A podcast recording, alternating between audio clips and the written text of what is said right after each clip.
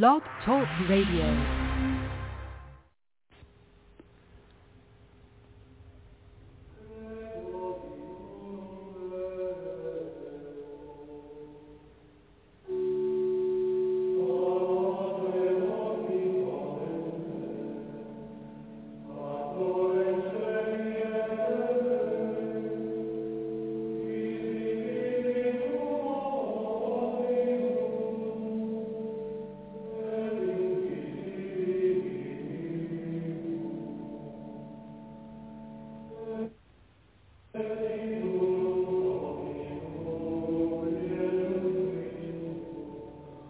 Welcome back to Fundamentally Mormon.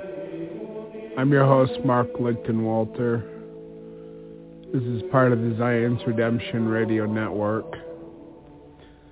Today we're going to be reading Selected Sermons, Part 2 of Chapter 12 of Michael Adams speaking on the Adam God Doctrine. We'll be in pages 129 to 144.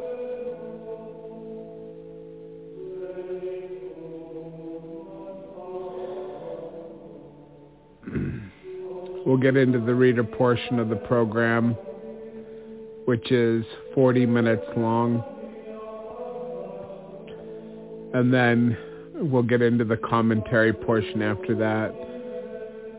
People who have questions or comments about the Adam God doctrine can call in during that portion of the show after the reader program.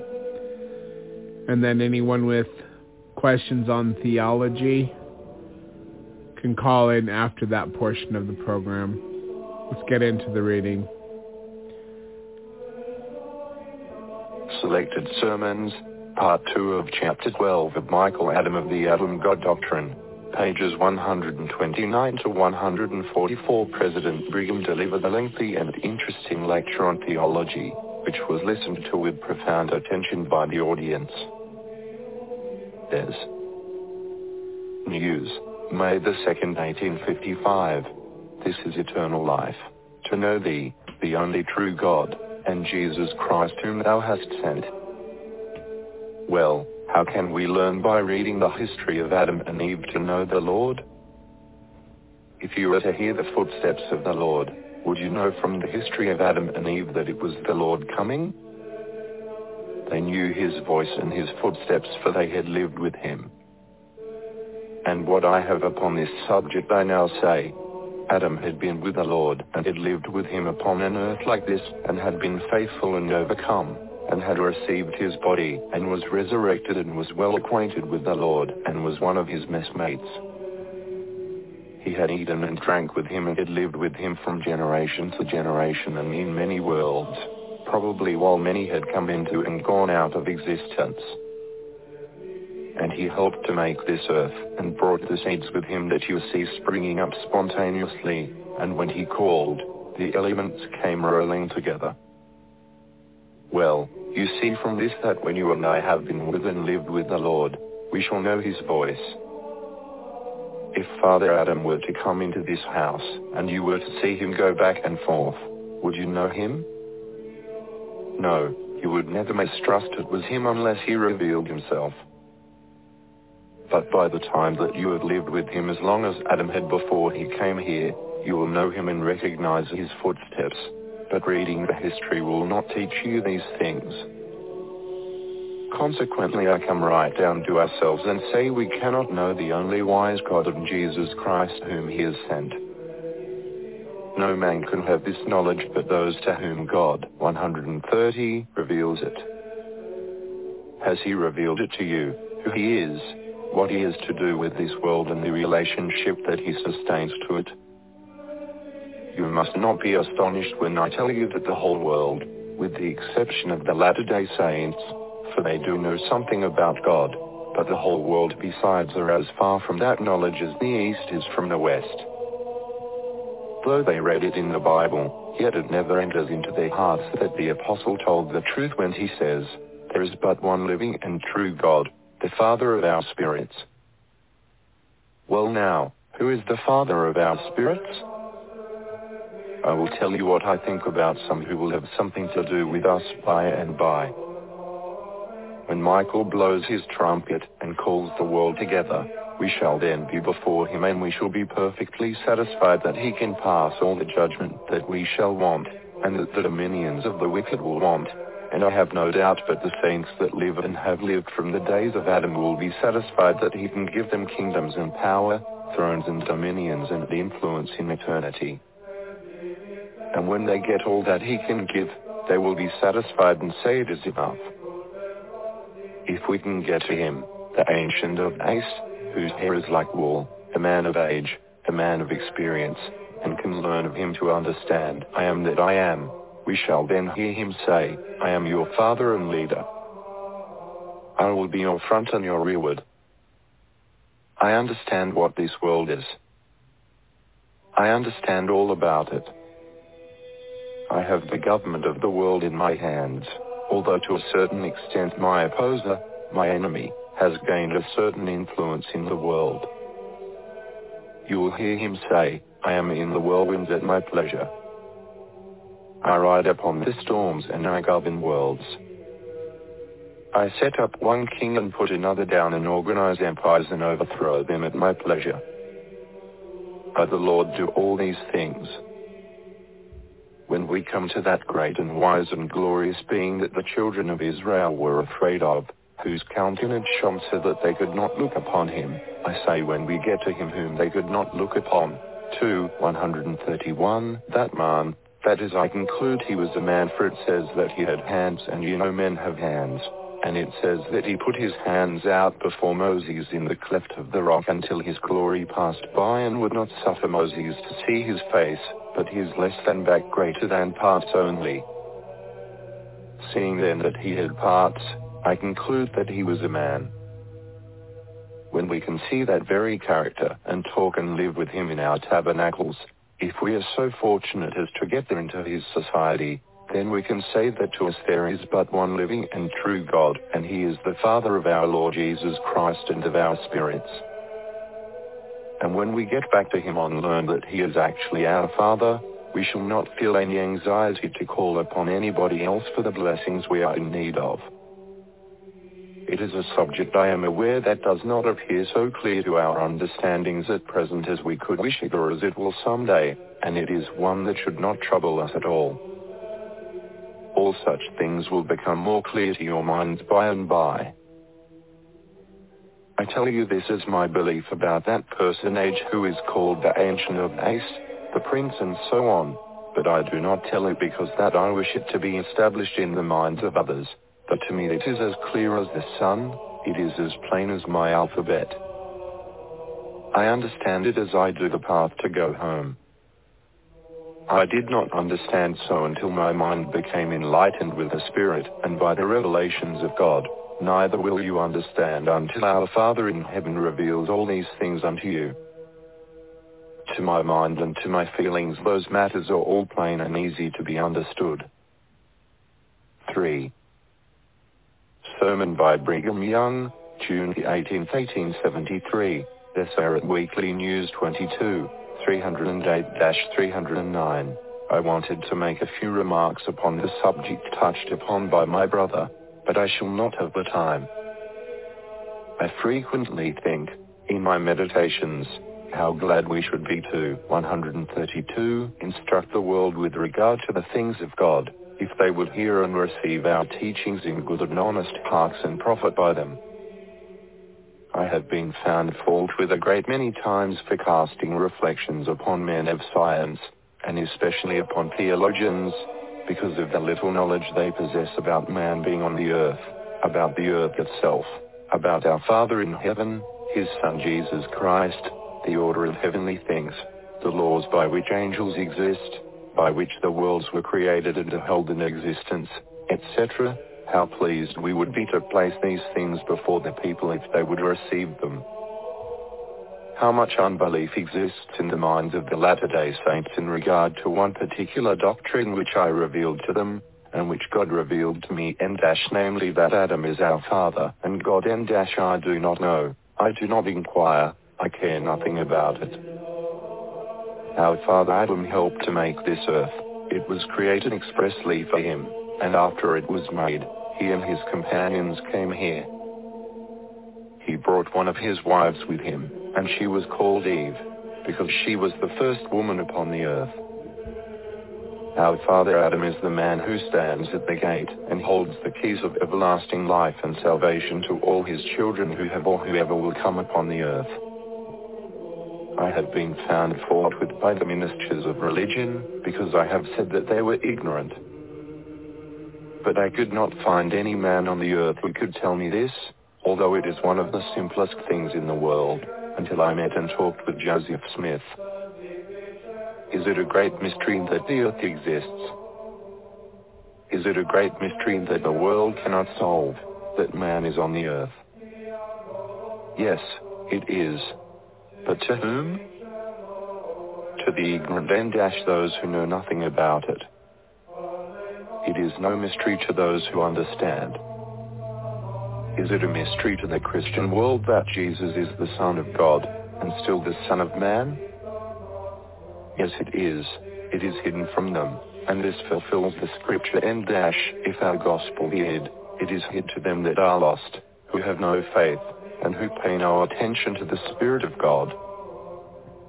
These things are called 133 mysteries by the people because they know nothing about them, just like laying hands on the sick. Is it a mystery that fever should be rebuked and the sick healed by the laying on of the hands of a man who is endowed with authority from God and has been ordained to that gift? Oh yes, say the ignorant, we know nothing about it. That is true, but where is the mystery? Will the ignorant receive the truth when they hear it? No, they will not, and this is their condemnation, that light has come into the world and they choose darkness rather than light, because their deeds are evil. That is the fact in the case. What is the mystery about it? They do not understand invisible things. Ask the wicked, do you know anything about the laying on of hands? Oh yes, such a man, in dash a man who is wicked in his whole life and dash has the art of laying on of hands for curing the toothache fevers, wounds, etc. And now, in fulfillment of the words of the ancient prophet, thousands of people seek unto wizards who peep and mutter, etc., but they will not seek unto the living God. I can say to all the inhabitants of the earth that before what is called spiritualism was ever known in America, I told the people that if they would not believe the revelations that God had given, he would suffer the devil to give revelations that they and dash priests and people and dash would follow after. Where did I declare this? In the cities of New York, Albany, Boston, throughout the United States and in England. Have I seen this fulfilled? I have. I told the people that as true as God lived, if they would not have truth, they would have error sent unto them and they would believe it. What is the mystery of it? The Christian world read of and think much about Street, Paul, also Street, Peter, the chief of the apostles. These men were faithful to and magnified the priesthood while on the earth. Now, where will be the mystery after they have passed through all the ordeals and have been crowned and exalted and received their inheritances in the eternal worlds of glory, for 134 them to be sent forth, as the gods have been forever and ever, with the command M dash, make yourselves an earth, and people it with your own children? Do you think the starry heavens are going to fall? Do the Christian world or the heathen world think that all things are going to be wrapped up, consumed, and annihilated in eternal flames? O fools, and slow of heart to believe the great things that God has purposed in his own mind. My brother said that God is as we are. He did not mean those words to be literally understood. He meant simply that in our organization we have all the properties in embryo in our bodies that our Father has in his, and that literally, morally, socially, by the Spirit and by the flesh we are his children. Do you think that God, who holds the eternities in his hands and can do all things at his pleasure, is not capable of sending forth his own children and forming this flesh for his own offspring? Where is the mystery in this? We say that Father Adam came here and helped to make the earth. Who is he? He is Michael, the great prince, and it was said to him by Elohim, Go and make an earth. What is the great mystery about it? He came and formed the earth. Geologists tell us that it was here millions of years ago. How do they know? They know nothing about it. But suppose it was here, what of it? Adam found it in a state of chaos, unorganized and incomplete. Philosophers, again, in talking of the development of the products of the earth, for instance, in the vegetable kingdom, say the little fibers grew first, then the larger vegetation. When this preparatory stage was completed then came the various orders of the animal creation, and finally man appeared. No matter whether these notions are true or not, they are more or less speculative. Adam came here and got it up in the shape that would suit him to commence business. What is the great mystery about it? None, that I have seen. The mystery in this, as with miracles, or anything else, is only to those who are ignorant. Father Adam came here, and then they brought his 135 wife. Well, says one, why was Adam called Adam? He was the first man on the earth, and its framer and maker. He, with the help of his brethren, brought it into existence. Then he said, I want my children who are in the spirit world to come and live here. I once dwelt upon an earth something like this, in a mortal state. I was faithful, I received my crown and exaltation. I have the privilege of extending my work, and to its increase there will be no end. I want my children that were born to me in the spirit world to come here and take tabernacles of flesh, that their spirits may have a house, a tabernacle or a dwelling place as mine has. And where is the mystery? Now for Mother Eve. The evil principle always has and always will exist. Well, a certain character came along and said to Mother Eve, The Lord has told you that you must not do so and so, for if you do you shall surely die. But I tell you that if you do not do this, you will never know good from evil, your eyes will never be opened, and you may live on the earth forever and ever, and you will never know what the gods know. The devil told the truth. What is the mystery about it? He is doing it today. He is telling one or two truths and mixing them with a thousand errors to get the people to swallow them. I do not blame Mother Eve. I would not have had her miss eating the forbidden fruit for anything in the world. I would not give a groat if I could not understand light from darkness. I can understand the bitter from the sweet, so can you. Here is intelligence, but bind it up and make machines of its possessors, and where is the glory or exaltation? There is none.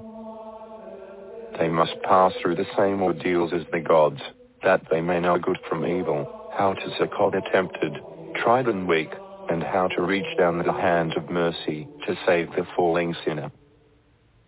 The Lord has revealed his gospel and instituted its ordinances that the inhabitants of the earth may be put in possession of eternal life. But few of them, however, will accept it. I have preached it to many thousands, 136 of them who are naturally just as honest as I am, but through tradition there is an overwhelming prejudice in their minds which debars them of that liberty I have in my heart.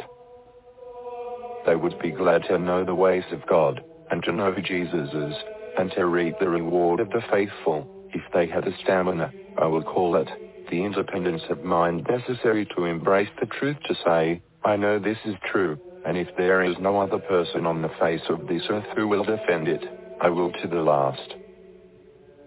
But this is not in their hearts. It is not in their organization. Consequently, they do not manifest it. What mystery is there about it? None whatever. What is the mystery in Jesus being the Son of God and at the same time the Son of the Virgin Mary? You know what the infidels say about this, but their words are no worse than the practice of many in the Christian world. I do not want to be found fault with, but if I am it is all the same to me. There is no mystery to me in what God has revealed to me, or in what I have learned, whether it has been through Joseph, an angel, the voice of the Spirit, the Holy Ghost or the Spirit of the Lord. No matter how I have learned a thing, if I understand it perfectly it is no mystery to me. It is like making one of these pulpits, or a house like this. This is no mystery to me, I dictated it, and a great many say it is a great piece of architecture to have a single span, so large as this roof and composed of wood that will sustain itself but it is no mystery to me. I know the strength of the materials and how to place them together. It is no mystery to me to build a temple or a common house. But you take a gentleman or lady who was never beyond the confines of a densely populated city, who never saw wheat grow, and who never saw cattle in the fields, and it is a great mystery to them to see them. Why? because they never saw such things before, and they know nothing about them, but it is no mystery to those who know all about such things. Do you think it any mystery to angels to know how the various organizations brought on earth? Not 137, the least in the world.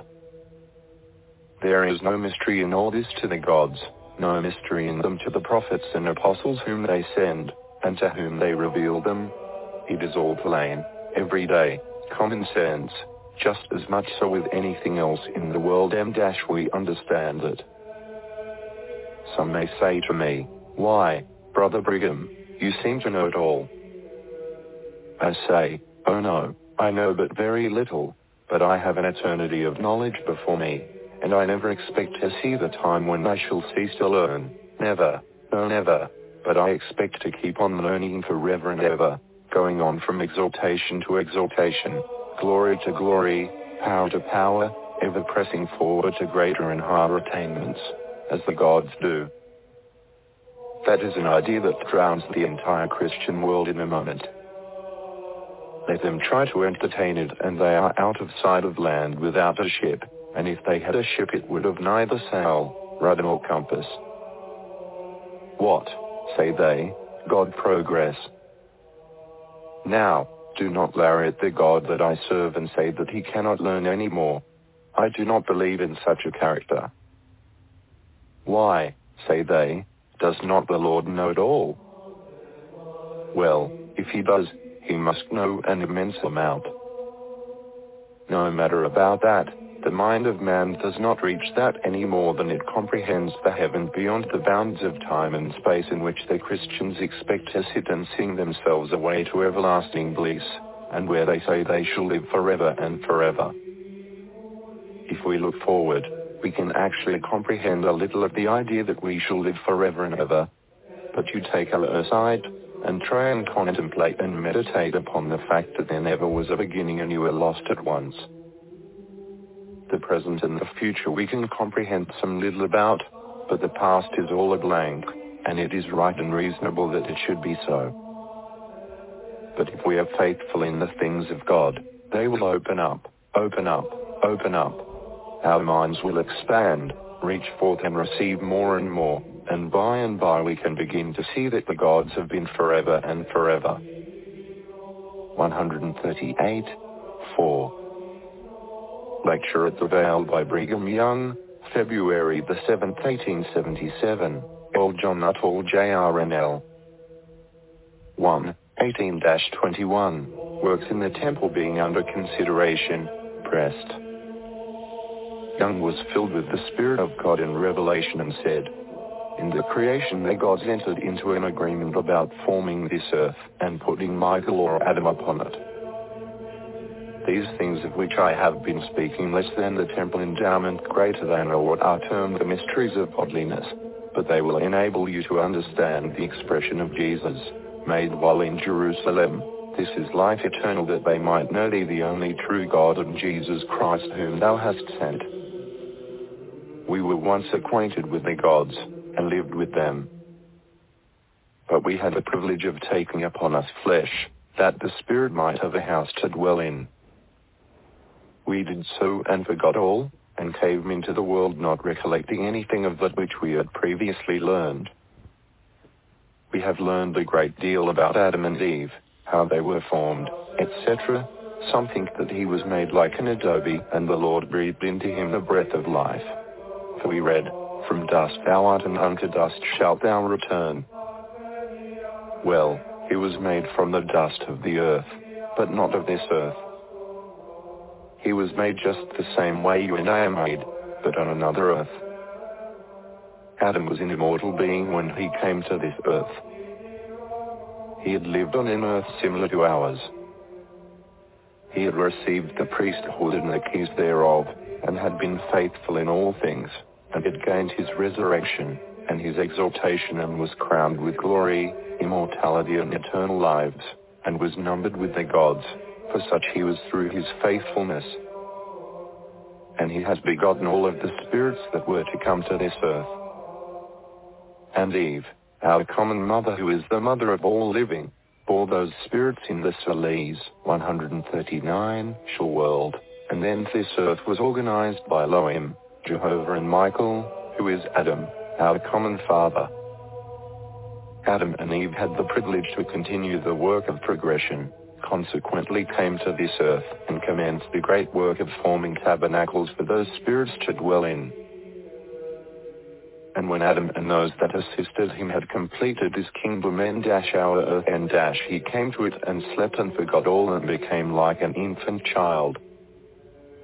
It is said by the historian Moses that the Lord caused a deep sleep to come upon Adam, and took from his side a rib, and formed the woman that Adam called Eve. This should be interpreted that the man Adam, like all other men, had a seed within him to propagate his species, but the woman did not. She conceives the seed, but she does not produce it. Consequently, she was taken from the side or bowels of her father.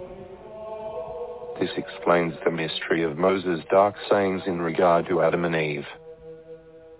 Adam and Eve, when they were placed on this earth, were immortal beings of flesh, bones and sinews.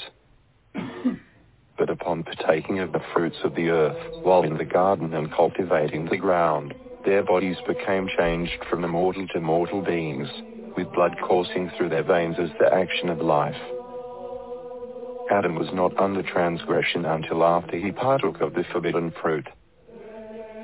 This was necessary that they might be together, that man might be. The woman was found in transgression, not the man. Now in the Lord's sacrifice we have the promise of a Savior. And man had the privilege, and showed forth his obedience by offering the fruits of the earth and the firstlings of the flocks is showing that Jesus would come and shed his blood. Father Adam's oldest son, Jesus the Savior, who is the heir of the family, is Father Adam's first begotten in the spirit world, who according to the flesh is the only begotten as it is written. 140 in his divinity, he less than Adam greater than having gone back into the spirit world, and came in the spirit to Mary, and she conceived. For when Adam and Eve got through with their work in this earth, they did not lay their bodies down in the dust, but returned to the spirit world from whence they came. 5.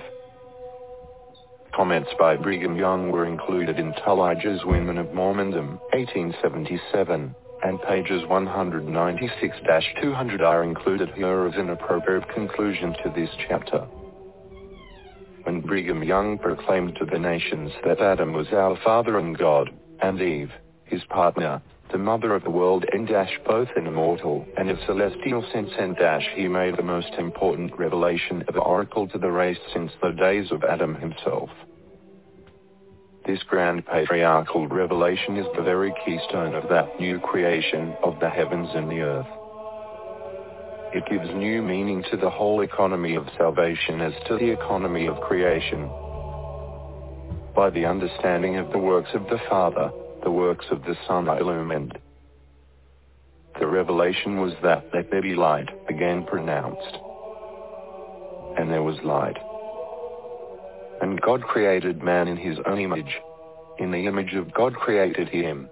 Male and female created he them. And God blessed them, and God said unto them, Be fruitful, and multiply, and replenish the earth, and subdue it. Here is the very object of man and woman's creation exposed in the primitive command. The first words of their Genesis are, Be fruitful and multiply. So far, it is of but trifling moment how our first parents were created. With like a brick, with the spittle of the Creator and the dust of the earth, or by the more intelligible method of generation. The prime object of man and woman's creation was for the purposes of creation. 141. Be fruitful, and multiply and replenish the earth, and subdue it, by countless millions of your offspring. Thus opened creation, and the womb of everlasting motherhood throbbed with divine ecstasy. It is the divine command still. All other may be dark as a fable of the genesis of the race, but this is not dark. Motherhood to this our leaps for joy at this word of God, be fruitful, and motherhood is sanctified as by the holiest sacrament of nature. We shall prefer Brigham's expounding of the dark passages of Genesis. Our first parents were not made up like mortal bricks. They came to be the mother and the father of a new creation of souls. We say mother now, first, for we are tracing this everlasting theme of motherhood in the Mormon economy, without which nothing of the woman part of the divine scheme can be known and dash next to nothing of patriarchal marriage, to which we are traveling, be expounded. Eve and Dash immortal Eve and Dash came down to earth to become the mother of a race. How become the mother of a world of mortals except by herself again becoming mortal? How become mortal only by transgressing the laws of immortality? How only by eating of the forbidden fruit and dash by partaking of the elements of a mortal earth, in which the seed of death was everywhere scattered? All Orthodox theologians believe Adam and Eve to have been at first immortal, and all acknowledge the great command, be fruitful and multiply. That they were not about to become the parents of the world of immortals is evident, for they were on a mortal earth. That the earth was mortal all nature here today shows. The earth was to be subdued by teeming millions of mankind and dash the dying earth actually eaten, in a sense, a score of times, by the children of these grandparents. 142. The fall is simple. Our immortal parents came down to fall, came down to transgress the laws of immortality, came down to give birth to mortal tabernacles for a world of spirits. The forbidden tree, says Brigham, contained in its fruit the elements of death, or the elements of mortality. By eating of it, blood was again infused into the tabernacles of beings who had become immortal. The basis of mortal generation is blood. Without blood no mortal can be born. Even could immortals have been conceived on earth, the trees of life had made but the paradise of the few. But a mortal world was the object of creation then. Eve, then, came down to be the mother of the world. Glorious mother, capable of dying at the very beginning to give life to her offspring, that through immortality the eternal life of the gods might be given to her sons and daughters. Motherhood the same from the beginning even to the end. The love of motherhood passing all understanding. Thus read our Mormon sisters the fall of their mother. And the serpent tempted the woman with the forbidden fruit. Did woman hesitate a moment then? Did motherhood refuse the cup for her own sake, or did she, with infinite love, take it and drink for her children's sake? The mother had plunged down, from the pinnacle of her celestial throne, to earth, to taste of death that her children might have everlasting life. What? Should Eve ask Adam to partake of the elements of death first, in such a sacrament? Would have outraged motherhood. Eve partook of that supper of the Lord's death first. She ate that body and drank of that blood. Be it to Adam's eternal credit that he stood by and let our mother and dash our ever blessed mother Eve and dash partake of the sacrifice before himself. Adam followed the mother's example, for he was great and grand and dash a father worthy indeed of the world. 143 He was wise. 2. For the blood of life is the stream of mortality. What a psalm of everlasting praise to woman, that Eve fell first. A goddess came down from her mansions of glory to bring the spirits of her children down after her, in their myriads of branches, and their hundreds of generations. She was again a mortal mother now. The first person in the trinity of mothers. The Mormon sisterhood take up their themes of religion with their mother Eve, and consent with her, at the very threshold of the temple, to bear the cross. Eve is ever with her daughters in the temple of the Lord their God. The Mormon daughters of Eve have also in this eleventh hour come down to earth, like her, to magnify the divine office of motherhood. She came down from her resurrected, they from their spirit, estate. Here, with her, in the divine providence of maternity, they begin to ascend the ladder to heaven, and to their exaltation in the courts of their Father and Mother God. Who shall number the blasphemies of the sectarian churches against our first grandparents?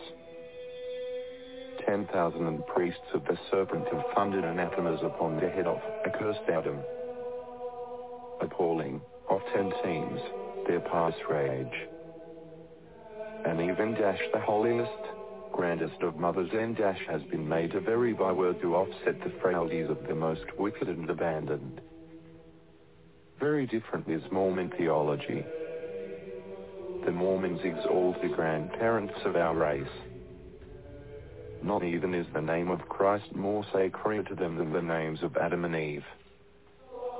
It was to them the poetess and high priestess addressed her hymn of invocation, and Brigham's proclamation that Adam is our father and God is like a hallelujah chorus to their everlasting names. The very earth shall yet take it up. All the sons and daughters of Adam and Eve shall yet shout it for joy, to the ends of the earth, in every tongue. 144 In spite of the clarity of these and other sermons on the subject of Adam God, it continued to be an issue of long-standing controversy. Some leaders and members hailed it as a vitally important new revelation, while others apostatized because of it.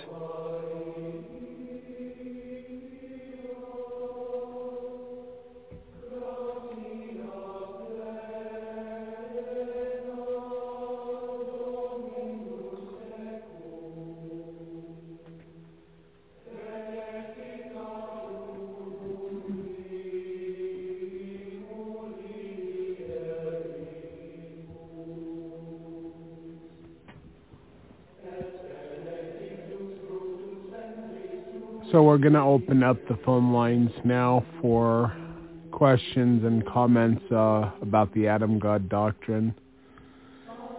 And we'll get into the reading and commentary portion of the program.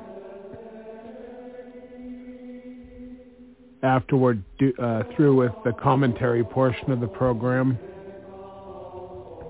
we'll open up the phone lines for questions and comments about theology. The guest call-in number is 917-889-8827. And there will be a chat room available for questions and comments during the live show. we go if you're listening to this on the podcast, we try to go live Monday through Friday at 6 p.m. Mountain Standard Time, 5 p.m. Pacific. And you can find this program by searching blogtalkradio.com forward slash fundamentally Mormon. Once again, the guest call-in line is 917-889-8827. If I do see that you have called in, I will bring you into the screening room and then you can tell me what your question or comment is and then if you would like to go live, I will bring you on. But if not, uh, I can take questions and comments off the air. So let's get into the reading.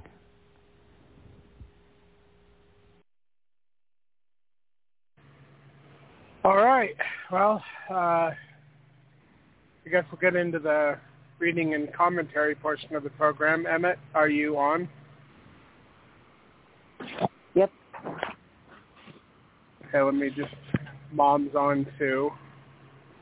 Mm-hmm. Kim, can you hear me?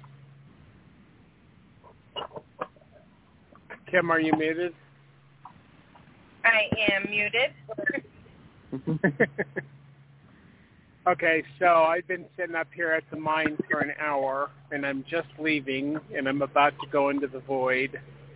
Um, I should be able to hear you still, but um, I'm going to Huntington, Ooh. so that'll be fun. so in about 50 minutes, an hour, I will cut out, and I won't be able to comment at all because that's the way it is when you go to Huntington.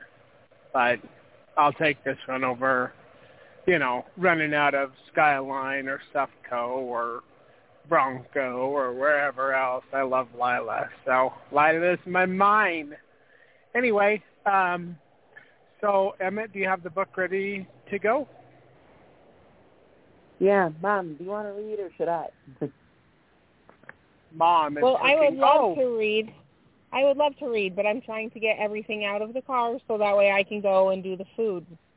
Yeah, and Emma can't cook anymore because our almost six-year-old decided to walk across our counter and countertop range, which is was glass, and step on it or kneel on it or something on it, and she shattered it. So I was supposed to work Saturday night, and right about the time I was getting ready to go to work, Kim found it, and uh, apparently she was trying to microwave the ice cream for 90 seconds, which Emmett caught. Yeah. Anyway, we had to run. We had to run from Emery County all the way up to the uh, international airport where the RC Willey's warehouse is, and hurry up and get there before they closed at seven, and uh, get a replacement, which we did not install until three three thirty in the morning, something like that, or finish yeah, and then we installing. didn't I'm to bed until four. Yeah, that was tiring. about the time goodness. same time we finished our fav- one of our favorite Asian bistros in Price burned to the ground. really? You didn't know that? Yeah, it No, was so sad. Yeah, the the brand new one that they opened about the same time we sent. So Kim and I got fuel at the Maverick in Price at one in the morning, and then we went home and we got that thing that thing installed, and we didn't know about the fire. Um, but, but the next morning, about 11 a, uh, 11 a.m., we were in Price, and Kim was driving, and Kim and Lydia, our daughter, and her boyfriend were talking, and I saw yellow tape in the parking lot of the restaurant that we like. And I saw, I looked closer and I saw the windows were all busted out and then I noticed that there were fire trucks there. And I was like, I yelled an explicitive. it was like, what's wrong? and I was like mad because I mean, like in Price, Utah, we don't have a lot of really great places to eat. and that place just opened, and they have really good pan fried noodles and sushi, and I liked the customer service there, you know. So I was upset, and, and lots of people are upset in Price over this. It's not like the big city where you've got like a hundred or a thousand restaurants. You've got a couple. Anyway, so uh, Kim's like, "What's wrong?" And I I did a U-turn and I went back and I said, "That's what's wrong." And then we pulled into the parking lot by just adjacent to it, and the whole place was completely gutted.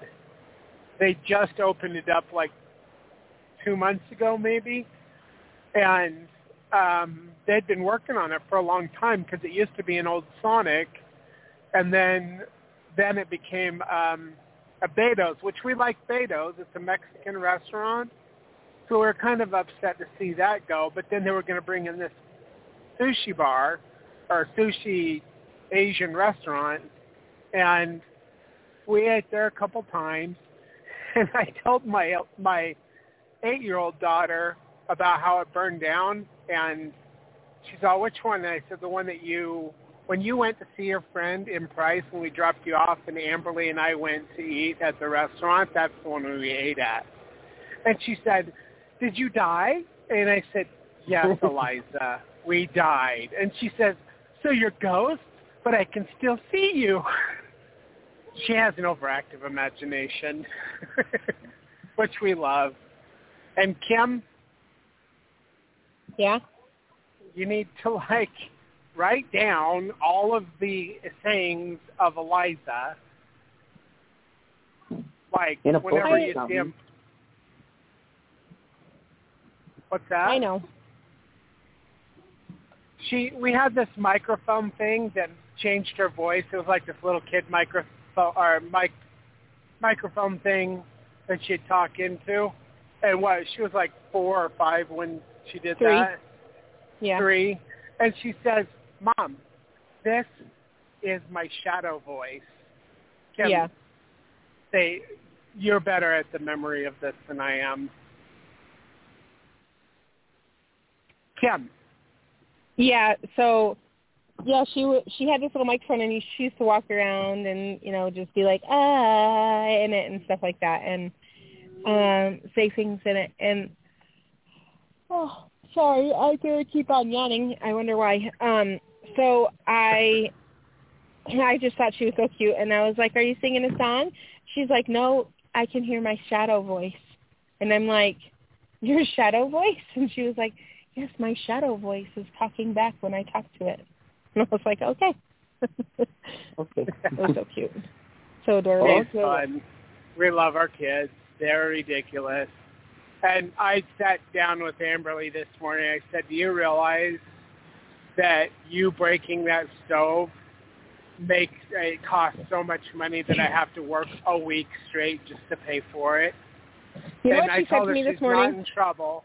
I told her she's not in trouble because she didn't know because we didn't think that she would walk on the counter and on the stove, and she didn't know. And we, you know, whatever. What did she say this morning? The first thing to say, I'm just going to keep yawning. Um, the first thing she said this morning when she woke up and she came into me and she looked me straight in the face and she goes, Mom, I'm sorry for breaking your stove. But I think she was just apologizing because she wants to do fun things for her birthday. and her so birthday she's is like, coming if I shortly. apologize, then can I still I get think all that the she things? really is uh, um, upset that she broke it. So I I don't know, but anyway, so it is what it is, and it's part of life, and that's what it. You know, kids cost money. Sometimes they cost more at times than others. Know what I mean? Yep. Yep, but I'm just going to keep on yawning. I know. I'm sorry. We're all tired. I I actually, uh, for the listening audience, the only way I can function doing the job that I do is lots of energy drinks, and uh, I don't know. Sometimes I think it's a miracle that I can even, like last week, there were several days when I only got like four and a half to five hours of sleep, and that was it for the day. And somehow I was able to push through it. But when I worked in the oil fields, we used to work from midnight until the job was done. And we would have to be back out there by midnight. So if we got off at 8 o'clock at night, it didn't matter. We had to be back out there after only four hours of sleep. And we did six days on and we got three days off. And it paid really good, but it was really difficult. So, you know, I, I think people can do more than what they think they can do if they push themselves and uh, for a hundred thousand dollars a year, I pushed myself at that job. I am glad I do not do it anymore. Really glad. I'm done with oil films. I will haul coal. I like coal. Coal is great. So, anyway, um, okay, so let's uh, have Emmett start the reading. So we're on page 129 of Michael Adam talking about the Adam God Doctrine. This is Selected Sermons, part two of chapter 12. And uh, we've only got, I think, two more chapters of this book, and then we'll be done. And since there is such a big uproar about polygamy and whether it is a thing or whether it isn't a thing or blah, blah, blah, and I don't have time to address it all the time, but I'm going to, the next book that we do is going to be about polygamy and plural celestial marriage. And I don't know. I, you know, the people that have decided that Jacob in the Book of Mormon completely outright says polygamy is an abomination. Um, I'm sorry, but uh, if that were the case, then in the Torah, God would have said it, and he didn't. What he did say is that if you take another wife, this is what your duties are, and this is what I, how you're going to live it, and uh, and there's times when you have to take, even if you're even if you're already married, and your brother dies, and she uh, his wife hasn't had any children, you are required under Torah law to take that second wife and raise up children to the name of your passed away dead brother. That is one of the times when it is absolutely required that you live polygamy.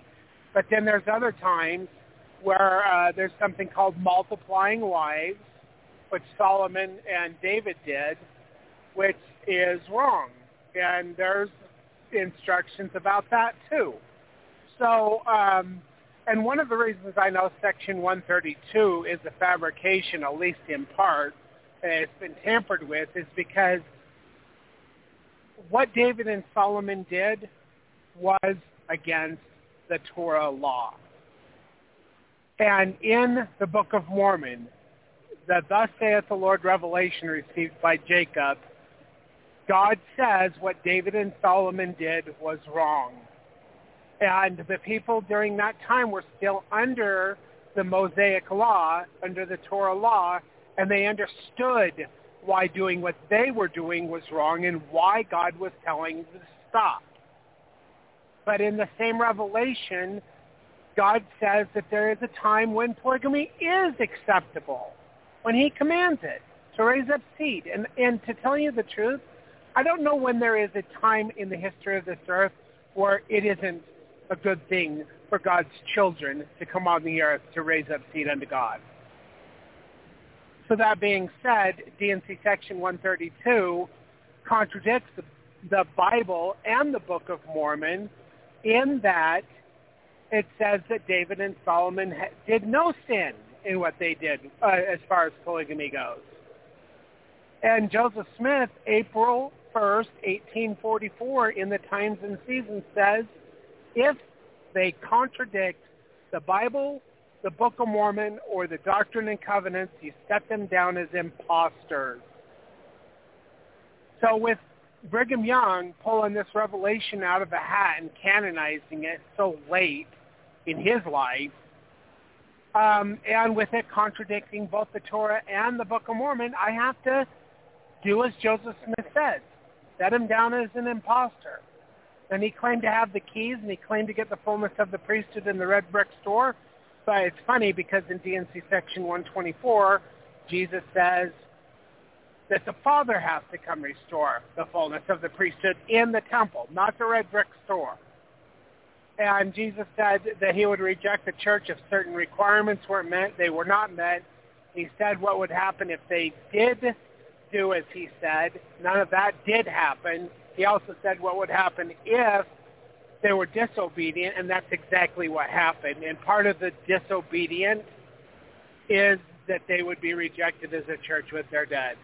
And the Father never came to the temple. It was not restored in the red brick store like Brigham Young tried to get people to believe. And and he contradicts the Bible and the Book of Mormon in that revelation that he fabricated, and then he said it was from Joseph Smith. Now there is truth in 132, but you got to have discernment to to sift between Brigham Young's additions and the truth because they're not one and the same anyway, uh, so we'll be getting into that when uh, we finish this book in two chapters. So probably Thursday is when we'll start the new book. Um, and I'm not sure which one. It'll probably be polygamy in the Bible, and then we'll get into plural celestial marriage after that. So anyway, Emmett, go ahead and start the reading. We're on page 129. Yep. Hold on. Okay. Uh, two. Sermon by Brigham Young, April 25, 1855. Church Archives. President Brigham delivered a lengthy and interesting lecture on theology, which was listened to with profound attention by the audience. Deseret News, May 2, 1855. This is eternal life, to know thee, the only true God, and Jesus Christ, whom thou hast sent. Well, how can we learn by reading the history of Adam and Eve to know the Lord? If you were to hear the footsteps of the Lord, would you know from the history of Adam and Eve that it was the Lord coming? They knew his voice and his footsteps, for they had lived with him. And what I have upon this subject I now say. Adam had been with the Lord and had lived with him upon an earth like this and had been faithful and overcome and received his body and was resurrected and was well acquainted with the Lord and was one of his messmates. I don't know what that means. He had eaten and drank with him and had lived with him from generation to generation and in many worlds, probably while many had come into and gone out of existence. Emmett. Yep. Uh, in the military, when all of the soldiers go to the cafeteria to have their food, they're going to the mess. So when he's talking about messmates, he's talking about people that he had eaten and drinking with. That's what it means. Weird. Yeah, that's okay. military language. Which okay, Kim and I understand because Oh. we're both from the military. kind of. Anyway, go ahead. Okay, con- continuing on. And he helped to make this earth and brought the seeds with him that you see springing up spontaneously. And when he called, the elements came rolling together. Well, you see from this that when you and I have been with and lived with the Lord, we shall know his voice. If Father Adam were to come into this house and you were to see him go back and forth, would you know him? No. You would never mistrust it was him unless he revealed himself. But by the time that you have lived with him as long as Adam had, before he came here, you will know him and recognize his footsteps. But reading the history will not teach you these things. Consequently, I come right down to ourselves and say we cannot know the only wise God in Jesus Christ whom he has sent. No man can have this knowledge but those to whom God reveals it. Has he revealed it to you who he is, what he has to do with this world, and the relationship that he sustains to it? You must not be astonished when I tell you that the whole world, with the exception of the Latter-day Saints, for they do know something about God, but the whole world besides are as far from that knowledge as the East is from the West. Though they read it in the Bible, yet it never enters into their hearts that the apostle told the truth when he says, There is but one living and true God, the father of our spirits. Well, now who is the father of our spirits? And we're on page 130. Anything to say, Dad? No, uh, you're doing a good job. Okay, awesome. I had a little bit of a stuffy nose, but that's fine. I will tell you what I think about uh, some who will have something to do with us by and by. When Michael blows his trumpet and calls the world together, we shall then be before him, and we shall be perfectly satisfied that he can pass all the judgment that we shall want, and that the dominions of the wicked will want, and that I have no doubt but the saints that have, or that live and that have lived from the days of Adam will be satisfied, and he can give them kingdoms and powers, thrones and dominions, and influence and inter- eternity. And when they get all that he can give, they will be satisfied and say it is enough. If we can get to him, the Ancient of Days, whose hair is like wool, a man of age, a man of experience, and can learn of him to understand, I am that I am, we shall then hear him say, I am your father and leader. I will be your front and your uh, real word. Real word. That's a hard word. I understand what this world is. I understand all about it. I have the government of the world in my hands, although to a certain extent my opposer, my enemy, has gained a certain influence in the world. You will hear him say, I am in the whirlwind at my pleasure. I ride upon the storms and I govern the winds. I set up one king and put another down and organize empires and overthrow them at my pleasure. I, the Lord, do all these things. When we come to that great, wise, and glorious being that the children of Israel, hold on, that the children of Israel, oh, I looked up, were afraid of, whose whose countenance shone so that they could not look upon him. I say we get to him whom they could not look upon. To that man, that is, I conclude, that is, I conclude, he was a man, for it says, for it says that he, oh, says, uh, it says that he put his hands out before Moses in the cleft of the rock until his glory passed by and would suffer or would not suffer Moses to see his face, but his back parts only. Seeing that he had parts, I conclude that he was a man.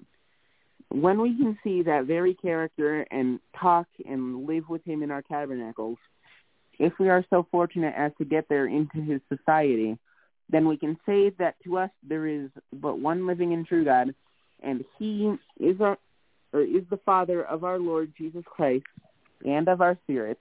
And when we get back to him and learn he is actually our Father, we shall not feel any anxiety to call upon anything else for the blessings we are in need of. It is subject or it is a subject I am aware that does not appear so clear to our understandings at present, as we could wish it or as it will someday and it is one that should not trouble us at all. All such things will become more clear to your mind by and by. And that is the end of page 131. Do you have anything to say? Um, just that. So we were talking about how Brigham supposedly gave a a speech when they were trying to figure out who should be the leader of the church, which uh, Joseph Smith didn't pick any of them, but then Jesus Christ said that he was going to reject the church. So I don't even know, you know, what the heck they were thinking. But maybe they just didn't remember that thing that, you know, God said to Joseph Smith in 1841. But, you know, when Moses was in the presence of, of God, the glory of God came down upon Moses. And he had to have a veil placed over his face so that the people could look towards him because his his countenance was so bright. Um, Kim, I'm going to ask you a question here in a minute, but why couldn't God do that to Brigham Young? The, the fact of the matter is, this thing that supposedly Brigham Young looked and talked like Joseph Smith, nobody wrote it down contemporary to the actual event. It wasn't until years and years and years that people began saying that that happened. And some of the people, some of the leaders who became leaders of the Brighamite church, they were like, I remember the day when I saw Brigham Young's face change to be like Joseph Smith. Sorry, bud, that date that you give for the time that that happened, you were in England or they were on freaking missions or wherever. They weren't even there. You know, and uh, it just drives me nuts. Like, people think that they can lie for God. Now, Kim, are you unmuted? Kimberly. I am now. Okay. So I just want you to be a witness to the people about the glory of God resting upon a person. You've never seen it happen to me, but you have you have spoken to people who have seen it. Yeah. Yeah. Um, like um, the man who uh, we used to talk to at the Provo Rec Center. Um, yeah. He um, saw it and um, mentioned it, said something about it that well, he saw he did, light emanating out of your head. Yeah, but he didn't say it the day of. He said the next day, and that's Yep. the last day we ever saw him. I think. I think he was moving, and he said, "I just wanted to tell you, when you were telling me about God and your witness of God, there was light coming out of you, and I didn't want to say anything, but but he did. He did the next day. Yeah. And that, he's not the only one that has seen that. Kim has not seen that. I don't know. I don't. I can feel it when it's happening, but I never know if people can see it because I don't know if their eyes are open to it or not. But I feel it when it's happening. And um, I've had other people, people that I've been preaching to, and sharing my witness of God. Like there was a there was three guys I was talking to in the uh, the Flying J near Boise, Idaho, and there was only three of us in there, and one of them was so astonished because he saw it, but the other two saw nothing. So I don't know. I don't control it, but sometimes that's a witness. But that never happened to Brigham Young. In fact, he never saw God. He lamented about it. And when they were chosen uh, to be set apart to be apostles, they were told that Jesus Christ had to come down and seal the ordination upon their heads. And that never happened to any of them because the church was rejected. And Emma, she knew it. She knew the church was rejected. So when people condemn her for not following after one group or the other, that's why. She knew that the church had been rejected. They they did uh, choose Joseph Smith III to try to preserve some of the stuff that had been uh, established and restored. And there's a lot of things that were uh, re- um, preserved in the LDS church under the direction of Brigham Young as well. But they were cursed for the third and fourth generation, which was 160 years after the revelation was given. And uh, Lyman Wight even talked about it, and the RLDS church has that talk, where Lyman Wight in 1843, before Joseph was dead, talked about how they knew the church had been rejected because they had not been obedient to what God had asked them to do.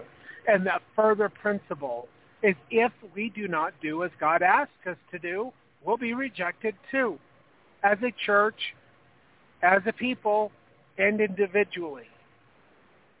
So as the LDS church has gotten further and further away from the true endowment, the true washings and the anointings, the true reality of who Jesus and Jehovah are, uh, they've changed the Book of Mormon. Um, that, like how many times was that that book we just bought at Sam Weller's bookstore? Was it like 3,900 and something times that the Book of Mormon's been changed? And most of it's little stuff, but there is doctrinal changes in the Book of Mormon even, and in the in the Doctrine and Covenants as well, because people think that they can lie for the Lord and you know make things fit their narrative and change things and oh, the meaning's not changed. That's what I hear from LDS people who are apologizing for the church and their bad behavior. Oh, it doesn't matter. They can do that. They they could take out the penalties. Oh, we don't even know what those are because they twist that all the, you know, the penalties aren't what you think they are. But um, but they change. They hide things. They hide uh, First Vision accounts. Uh, they hide other things too. They hide the doctrine uh, and covenant section on monogamy because Brigham Young wanted to live plural plural marriage, but he was multiplying wives, which is against the Torah. So, and somebody said the other day, "Oh, you just make it up as you go along." I'm sorry. If you read the Book of Mormon with a Gentile mindset and you do not understand that these were Israelite people and that they lived Torah law and you don't understand what Torah law is, then you will interpret the Book of Mormon through your Gentile eyes. And you will not understand what they are talking about. And you will twist things out of context. And then you'll come up with the, oh, God thinks polygamy is an abomination in all circumstances. You only show your ignorance when you do those type of things. Because Jesus Christ didn't even condemn it when he was upon the earth. And neither did Jehovah when he, he gave the Torah. So anyway, what page are we on, Emmett? Oh, I believe we are on page. I was just looking at it. Uh, I think 131. Um, it's something around. I I tell you this as my belief about Yeah, we're on that 131. person. Uh, Okay, go ahead. I'll mute myself. Oh, did Kim have anything to say about any of that? no, Kim is cooking, she says. Okay. Love you, Kim. Okay, go ahead, Emmett. she says, love you. okay. I tell you this as my belief about that personage who is called the Ancient of Days, the Prince, and so on. But I do not tell it be- because that I wish it to be established in the minds of others. Though to me this is as clear as the sun. It is as plain, it is as plain as my alphabet. I understand it as I do the path to go home. I did not understand it until my mind became enlightened with the Spirit and by the revelations of God. Neither will you understand until our Father in heaven reveals all those things to you, or unto you. To my mind and to my feeling, those matters are all plain and easy to understand. Three, sermon by Brigham Young, June 18, 1873. Deseret Weekly News, uh, volume 22, pages 308 and 309. I wanted to make a few remarks upon the subject touched upon by my brother, but I shall not have the time. I frequently think in my uh, meditation, yeah, I think it's meditation, how glad we should be to instruct the word or the world with regard to the things of God. If they would hear and receive our teachings in good and honest hearts and profit by them, I have been found fault with a great many times for casting reflections upon men of science, and especially upon theo- theologians. I think that's right. Because of the little knowledge they possess about man being on the earth, about the earth itself, about our Father in heaven, his Son Jesus Christ, the order of heavenly things, the laws by which angels exist, by which the worlds were created and are held in existence, etc. How pleased we would be to place these in exist or no. I, I read where did that go? To place these things before the people if they would receive them. How much unbelief exists in the minds of the Latter day Saints in regard to one particular doctrine which I revealed to them and which God revealed to me, namely that Adam is our father in God. I do not know, I do not inquire, I care nothing about it. Our father Adam helped to make this earth. It was created expressly for him, and after it was made, he and his companions came here. He brought he brought one of his wives with him, and she was called Eve because she was the first woman upon the earth. Our father Adam is a, is the man who stands at the gate and holds the keys of everlasting life, and uh, the uh, and salvation to all his children, who have or whoever will come upon the earth. I have been found fault with the ministers of religion because I have said they were ignorant. But I could not find any man on the earth who could tell me this, although it is one of the simplest things in the world. Until I met and talked with Joseph Smith, it is a great mystery that the earth exists.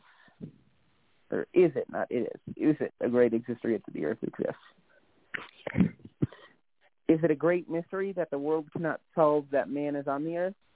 Yes, it is. But to whom? To who the ignorant, or no, to the ignorant, those who know nothing about it, it is no mystery to those who understand. It is a mystery to the Christian world that Jesus is the Son of God and is still the Son of Man. Yes, it is. Uh, I keep reading, reading is it and it is backwards. Yes, it is. It is hidden from them, the scripture. If our gospel be hidden, it is hid to them that are lost, who have no faith, and who pay no attention to the Spirit of God. These things are called mysteries by the Spirit because they know nothing about them. Just like what laying hands on the sick. Um, now on page 133. It is a mystery that fever should be rebuked and the sick healed by the laying on of the hands of a man who is endowed with the, or the authority from God and has been ordained to that gift. Oh yes, says ignorant, we know nothing about it. That is true, but where is the mystery? Will the ignorant receive the truth when they hear it? No, they will not. And this is their condemnation, that light has come into the world, and that they choose darkness rather than light, because their deeds are evil. That is the fact in the case. Um, did you have something to say? I heard you unmute yourself. Uh, yeah, um, when you read uh, your page number, whatever, don't finish. Don't just stop. Just keep on reading the quote and then stop. Do you hear me? Okay. Yeah, I heard you. Um, but I just Yeah. like read through two different page numbers, and I was like, I got to get through one of them and say one. So I finished the sentence I was on, and I was like, oh, okay. Yeah. When you finish a statement, whether it's by Ogden Kraut or Brigham Young or Joseph Smith or whoever, and there is a page number in the middle of the statement of whoever, finish the statement and then say the page number and give me an opportunity to respond. Can I say something completely unrelated? Go ahead. This This is, your, stove this is Kim show. cooks. It boils. It goes from not cooking at all to completely boiling in less than three minutes. It is ridiculous. And I almost boiled something over on it. It scared me a little bit, and that's what was going on. Okay, now you know. Oh, She was so okay. Um, with, with her brand we were going to update. We were going to update the appliances in the house anyway, so um, we weren't planning on it right now. But it was, uh, you know, so Kim is Kim is very happy about her new appliance, and I am happy for her. But she will not let anybody touch it. And I told Emmett if he sneezes in the other room, and the droplets of his sneeze fly through the air and somehow land on the it's not a stove it's a range. And they somehow land on the countertop range emmett will be in trouble for touching the the range. That is how serious we are. It's very serious. yeah. So i yeah. So anyway um okay i did want to say something about um what brigham young was talking about. So joseph smith actually talked about like i try to get the saints prepared to me uh to receive the things of god but oftentimes if it goes against their traditions they fly apart like glass okay? And then he said something about i try i try to like get the things of uh, God into the heads of the people, but it's like trying to split apart a pumpkin with a corn dodger for a wedge and a pumpkin for a hammer, basically. And, you know, like that's the state of the church today. Like when the converts, early converts came in, they knew the Book of Mormon was true. They know Joseph Smith was a prophet. But he better not teach them anything different than what their traditions are, or he's a fallen prophet. You know, um, I can't remember the two leaders, William Law, Lyman Wight, whoever, that wrote the expositor. They were mad because he was like collecting tithing to build a temple, which God told him to do. They were also mad because of two other th- points of doctrine that they didn't agree with. Because, you know, they're the big bad elders that know everything. Like, God forbid God speak to a prophet and give some instruction about the restoration. The whole point of a restoration is that when mankind gets a hold of the things of God, Satan gets into their flipping heads, and they they like, you know, they will pervert the doctrine, and over time, deeper doctrines will be lost because Satan doesn't want you to know who Heavenly Mother is, or Heavenly Father, or Adam, or Michael, or Hava, or Shura. He doesn't want you to know who Jesus is. He wants to pervert your thought process on who Jesus and Jehovah are, which are two separate individuals. He wants to screw everything up. He doesn't want you to kneel for sacrament either, even though God said that they shall all kneel and drink from one cup. Oh, we're not going to worry about that anymore. He doesn't want you to drink the wine because there's symbol- symbolism in the wine of sacrament. Oh, water's okay, even though in that uh, particular Doctrine and Covenants, section 120 or uh, 29, I think it is. It doesn't say water anywhere in that revelation. It says make wine or strong drink to partake of your sacraments, or to partake of your sacrament, which uh, is important because it has to be a fermented drink. And if you live in a northern region where grapes are not available, God is okay with you using whiskey or bourbon or scotch or whatever, gin, for sacrament. But they've got, uh, you know, President uh, Heber J. Grant during the Prohibition era is like, oh, well, we should use water. Doesn't say that. When Bruce. McConkie wrote the section heading to the Doctrine and Covenants that said it's okay to use water, it doesn't say that. Now, there's something about me that I don't talk about a lot, but I was severely abused as a child, and I suffered for a long time from post-traumatic stress disorder, and I also suffer from another mental illness, if you will, called borderline personality disorder. Borderline personality disorder people, we see things in black and white. We do not justify what we see or what we hear. And with the gospel, I do not justify or make apologies for the bad actions of individuals who try to change it, because that's how the apostasy happened. If God says that something needs to be done in a certain way, then that is exactly what he meant. And we do not have the right, even if we're the Lord's anointed, because guess what? You can be a prophet and fall. Even if Brigham Young was a prophet, he can fall. Heber J. Grant, even if he was the Lord's anointed, which I don't believe he was, he can fall. They can still screw things up. In the Old Testament, it talks about a uh, prophet was instructed specifically not to go to another prophet's house and whatever, and then he did what he was told not to do, and there were both prophets, but he fell, and then he was killed. God allowed him to be destroyed for uh, for obeying the arm of flesh over the specific word of God that was given to him. When God gives us a thing and he tells us this is the way it must be done, that is the way it must be done. And these apologists at Fair Mormon and all of the other apologists and the church leaders that think they can change a thing just because of the times are imposters.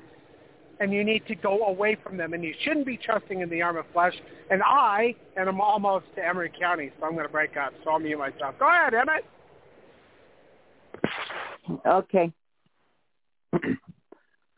It is a mystery that fever should be rebuked and the sick healed by the laying on of hands of a man who is endowed with the authority and has been ordained to that God? Oh yes, said the ignorant, we know nothing about it. Sorry. Oh yes, we know nothing about it. That is true, but where is the mystery? Will the ignorant receive the truth when they hear it? No, they will not. This is their condemnation. That light has come into the world, and they chose darkness rather than light because their deeds are evil. That is the fact in the case. When is the mystery about it? They do not understand, or what is the mystery about it? They do not understand invisible things. Ask of the wicked. Do you know anything about the laying on of hands?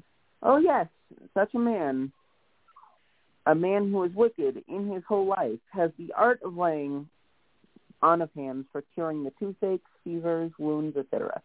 And now, in fulfillment with the words of the ancient prophet, thousands of people speak unto wizards who peep and mutter, etc. But they do, or they will not speak unto the living God. I can say to all the inhibitions or inhabitants of the earth, ugh, of this earth that before what is called spiritualism was ever known in America. I told the people that if they would not believe the revelations that God had given, he would suffer the devil to give revelations that they, priests and people, would follow after. Where did I declare this? oh. In the cities of New York, Albany, Boston, throughout the United States, and in England. Have I seen this fulfilled? I have. I told people that as true as God lived, if they would not have truth, they would have error sent unto them, and they would believe it. What is the mystery of it? The Christian world read of and think much about it. St. Paul, also St. Peter, the chief of the apostles, these men were faithful and managed, or no, and magnified the priesthood while on the earth. Now will, now where will be the mystery after they have passed through all the ordeals? They have been or and have been crowned and exalted and received their inheritances in the eternal world, where worlds of glory. Oh, I'm having like tongue twister. Oh. For them to be sent forth as gods have been forever and ever, with the command, make yourselves an earth and people it with your own children. Do you think that the starry heavens are going to fall? Do the Christian world or the heathen world think that all things are going to be wrapped up, consumed, and annihilated in eternal flames? O fools, and slow of heart to believe the great things that God has purposed in his own mind. Uh, now we are on page 134. My brother said that God is as we are. He did not mean those words to be literally understood. He meant simply that our organizations or in our organization, we have all the properties in the embryo in our bodies that our father has in his, or in embryo in her bodies that father has in his. And that literally, morally, socially, by the spirit and by the flesh, we are his children. Do you think that God, who holds the eternities in his hands and can do all things in his pleasure, is not capable of sending forth his own children and forming this flesh for his own offspring? Where is the mystery in this? We say that Father Adam came here and helped to make the earth. Who is he? He is Michael, a great prince, and it is said to him by Elohim, Go ye and make an earth. What is the great mystery about it? He came and formed the earth. Geologists tell us that it was here millions of years ago. How do they know? They know nothing about it. But suppose it was here. What of it? Adam found it in a state of chaos, unorganized and incomplete philosophers, again, in talking, uh, talking of the development of the products of the earth, for instance, in the vegetable kingdom, say the little fibers grew first, then the larger vegetation. When this preparatory stage was completed, then finally came to the various orders of the animal creation. And finally man appeared. No matter whether these notions are true or not, they are more or less speculative. Adam came here and got it in a, got it up in a shape that would suit him uh, to come to commence business. What is the great mystery about it? None that I have seen. The mystery in this, as with miracles or anything else, is only to those who are ignorant.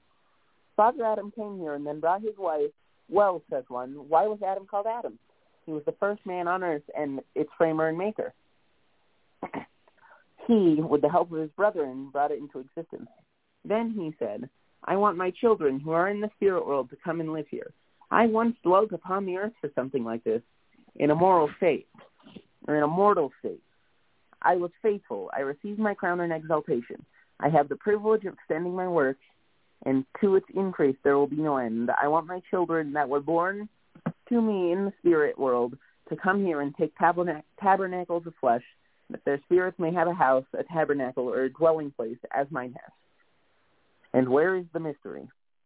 Now for Mother Eve, the evil principle. Oh yeah, we're on page 135, by the way. Now for Mother Eve, the evil principle always has and always will exist. Well, a certain character came along and said to Mother Eve, If the Lord told you that you must not do so and so, for if you do, you shall surely die. But I tell you that if you do if you do not do this, you will never know good from evil. Your eyes will never be opened, and you may live on the earth forever and ever, and you will never know what the gods know. The devil told the truth. Uh, the devil told the truth. What is the mystery about it? He is doing it today. He is telling one or two truths and mixing them with a thousand errors to getting people to swallow them, or to get the people to swallow them. I do not blame Mother Eve. I would not have had her miss eating the forbidden fruit for anything in the world. I would not I would not give a groat if I could not understand light from darkness. What does that mean? I can understand the bitter from the sweet, so can you. Here is the intelligence, but bind it up and make machine to its possessors, and where the where is the glory or exaltation, there is none. They may pass, or they must pass through the same ordeals as the gods, that they may know good from evil, how to uh, succor the tempted, uh, tired, and weak, and how to reach down the hand of mercy and save the falling sinner.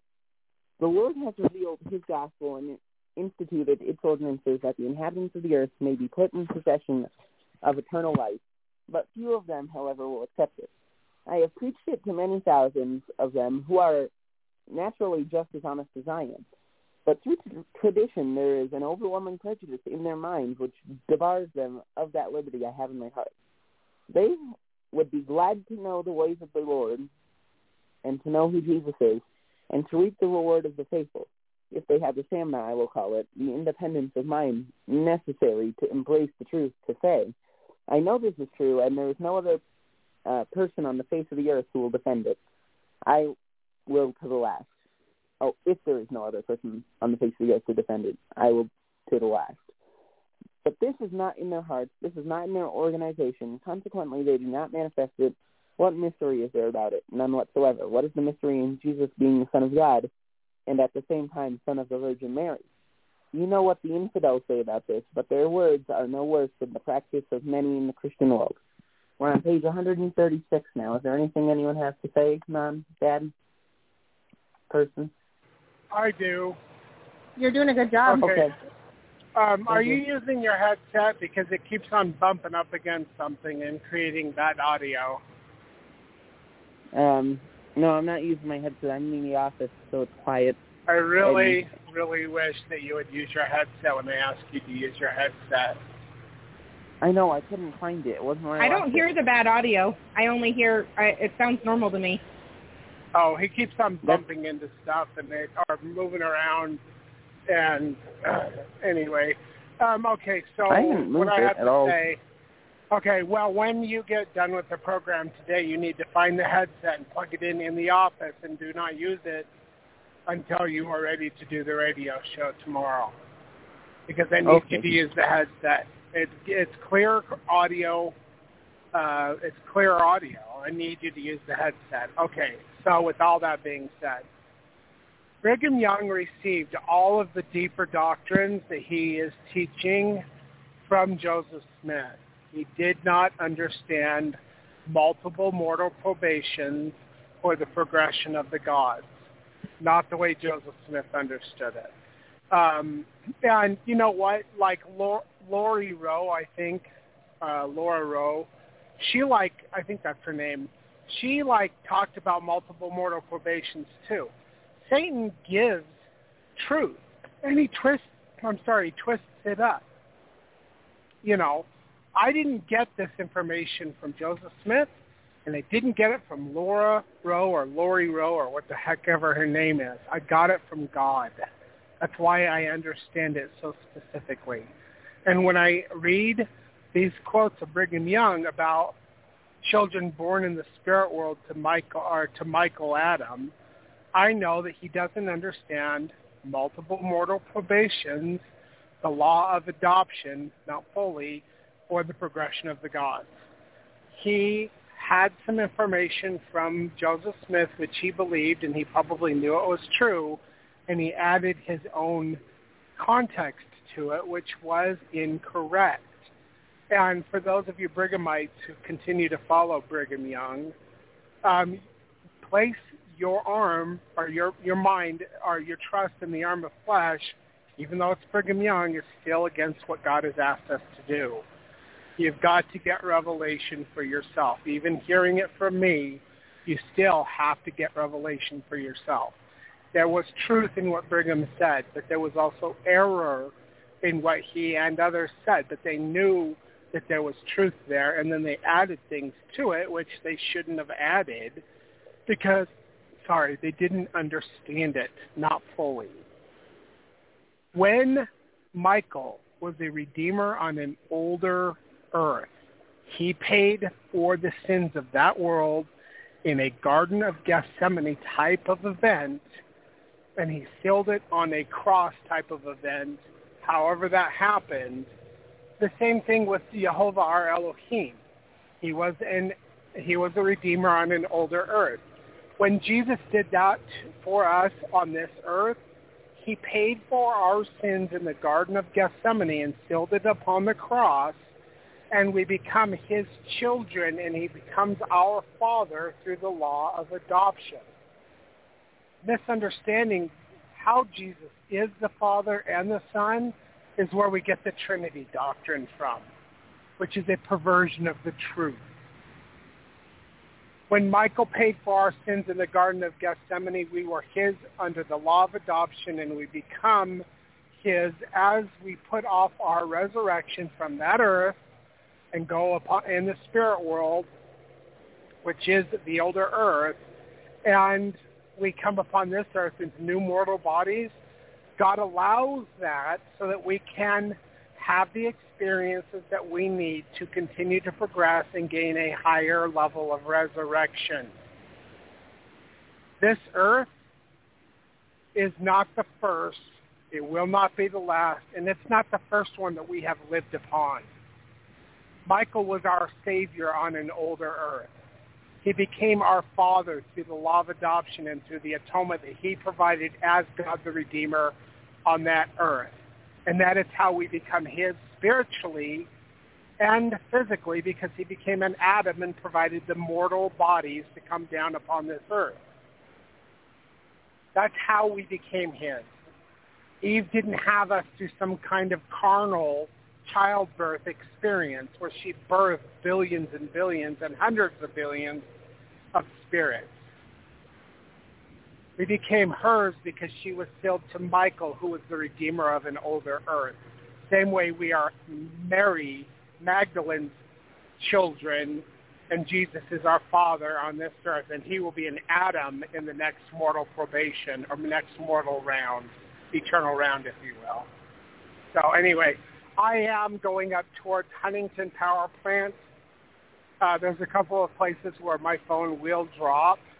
I will try to be on, but I may not be able to talk for a little bit, uh, which is good because Emmett can read and I don't have to interrupt him. But I want people to understand that just because Brigham said it doesn't mean we understand. We can misinterpret what he is saying, and he also misinterpreted what Joseph Smith was trying to teach because he didn't completely understand it. But he did more than anybody else.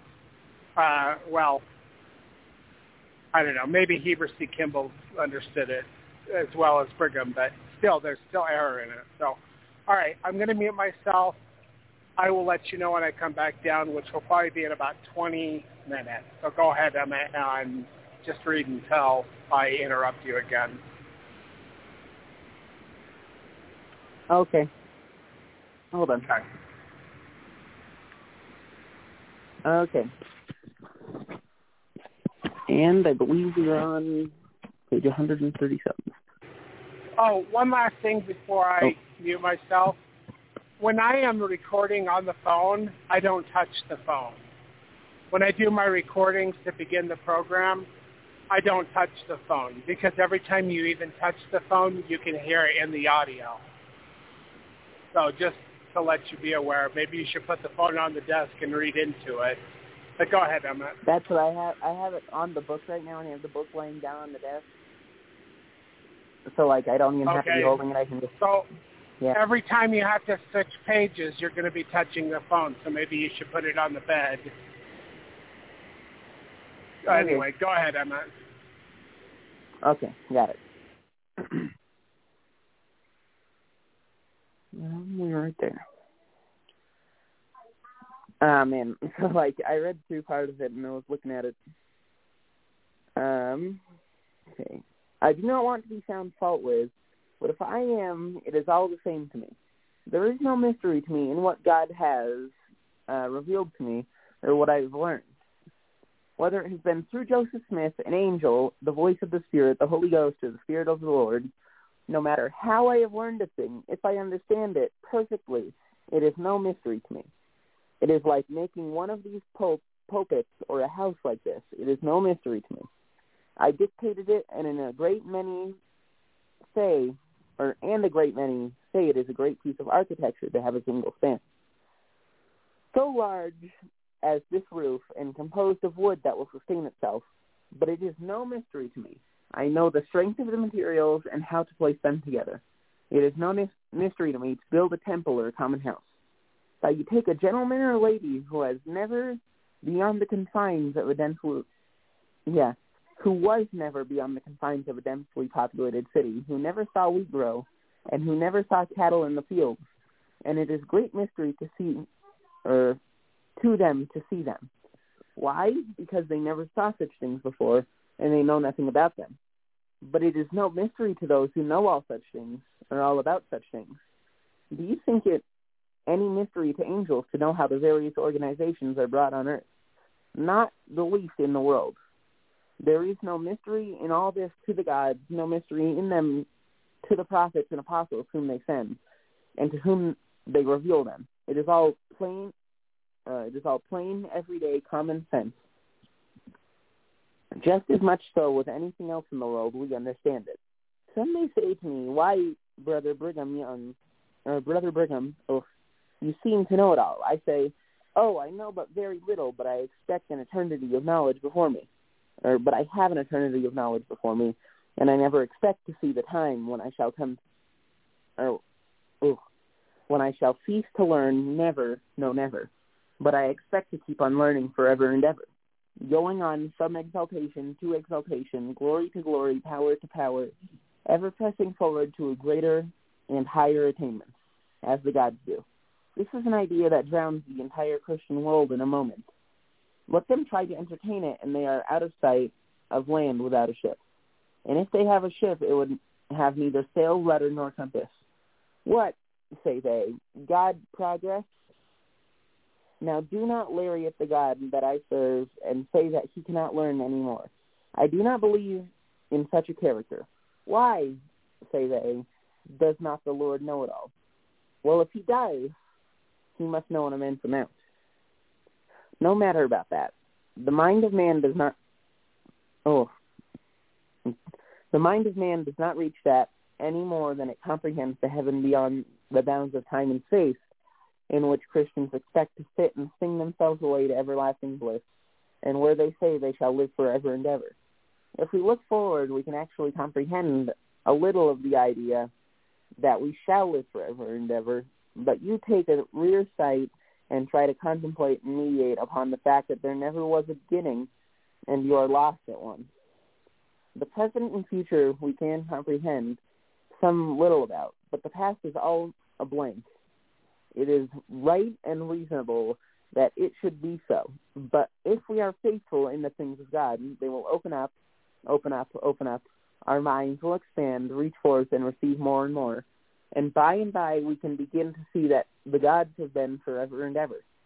Now we're on page 138. uh, you have anything to say, Mom, Dad?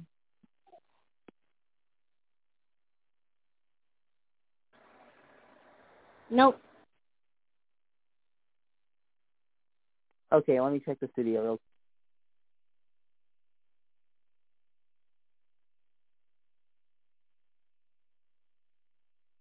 There is not currently anyone in the studio, so I'm just going to keep reading.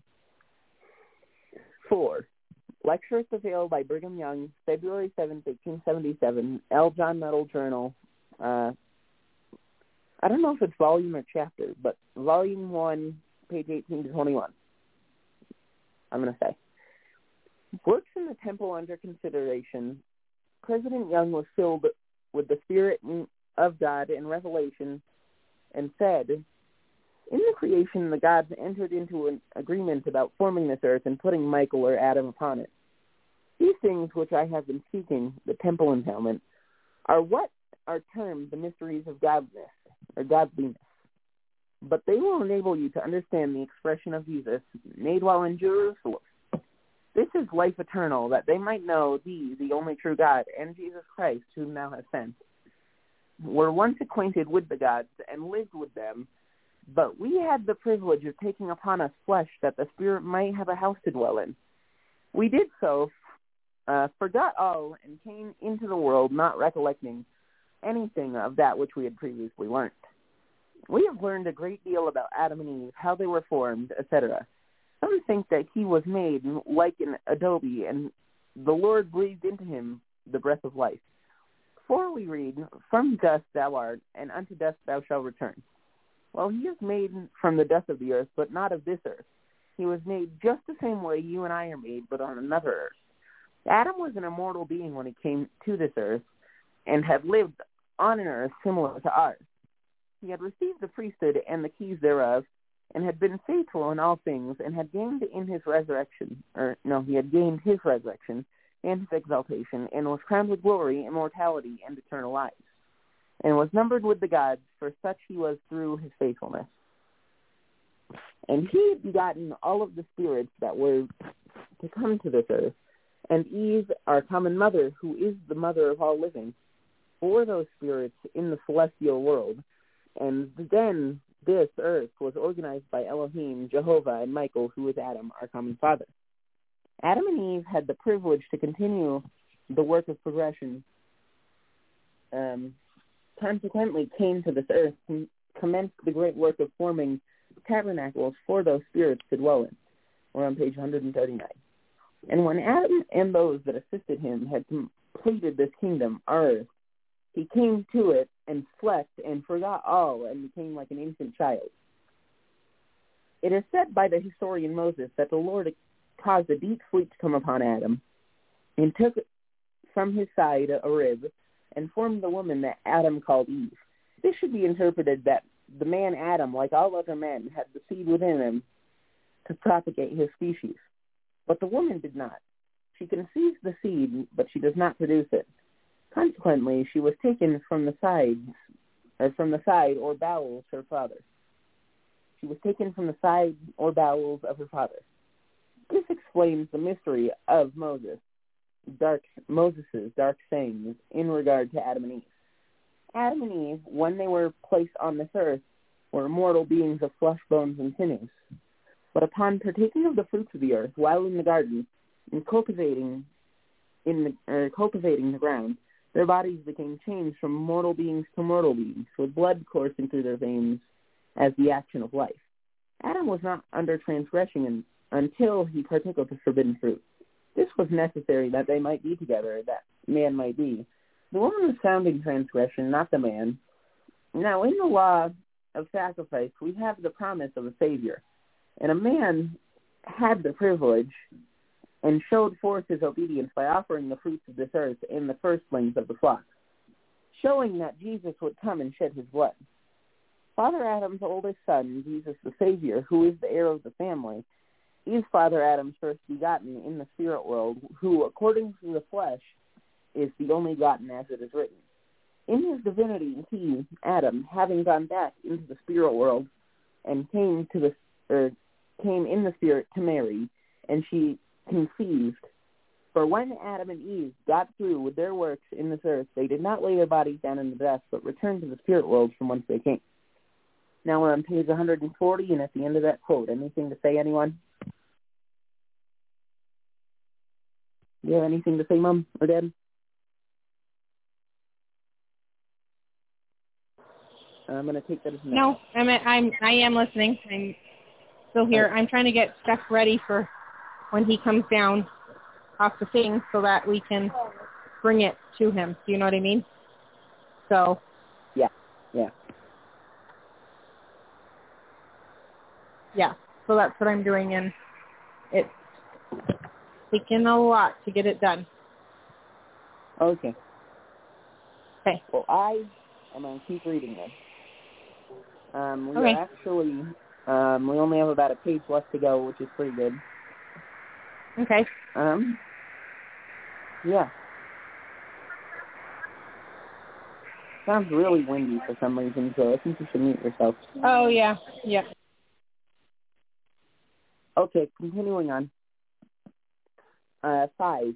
Comments by Brigham Young were included in Tullidge's Woman of Mormondom, 1877, and pages 196 to 200 are included here as an appropriate conclusion to this chapter. Hold on. oh. When Brigham Young proclaimed to the nations that Adam was our father and God, and Eve his partner, the mother of the world, or of a world, both in a mortal and celestial sense, he made the most important important revelation ever oracled to the race since the days of Adam himself. This grand patriarchal revelation is the very keystone of the new creation of the heavens and the earth. It gives new meaning to the whole economy of salvation as to the economy of my creation. By the understanding of the works of the Father, the works of the Son are illuminated. The revelation was the let there be light again pronounced, and let there be light. Mm, that confuses me a little bit, that way you said that. And God created man in his own image, and in the image of God created he him. Male and female created he them. And God blessed them, and God said unto them, Be fruitful and multiply, and replenish the earth, and subdue it. Um, here is the very object of man and woman's creation, exposed in the primitive command. The first words of their genesis are, Be fruitful and multiply. So far, it is of but tri- or trifling moment how our first parents were created. That is a confusing phrase again. Whether like a brick, fiddle of the Creator and the dust of the earth, or by more intelligible method of generation, the prime object of man and woman's creation was for the purposes of creation. Now on page 141. Be fruitful and multiply and replenish the earth and subdue it by countless millions of your offspring. Thus open creation and the womb of everlasting motherhood throbbed with divine ecstasy. As or it is the divine command still, all other may be dark as it or all other may be dark as a fable of the genesis of the race, but this is not dark. Motherhood to this hour leaps for joy at this word of God. Be fruitful, and motherhood is sanctified as by the holiest sacrament of nature. We shall prefer Brigham's expounding of the dark passages of Genesis. Our first parents were not made up like mortal bricks. They came to be the mother and father of a new creation of souls.